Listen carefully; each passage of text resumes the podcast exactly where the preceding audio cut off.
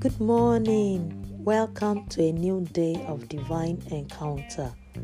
Our strength for today, 20th October, 1 Peter chapter 2, verse 24. I'm reading in King James's version and it reads, Who himself bore our sins in his own body on the tree, that we having died to sins might live for righteousness, by whose stripes we were healed. End of reading. Jesus, our healing balm. When you face a negative earth report, you do not have to be shrouded by fear.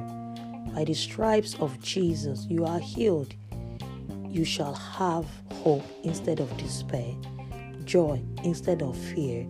So, therefore, step out in faith. Your healing begins with a step of faith in the great physician. Confess to yourself. Christ in me, the hope of glory. Blessings and shalom.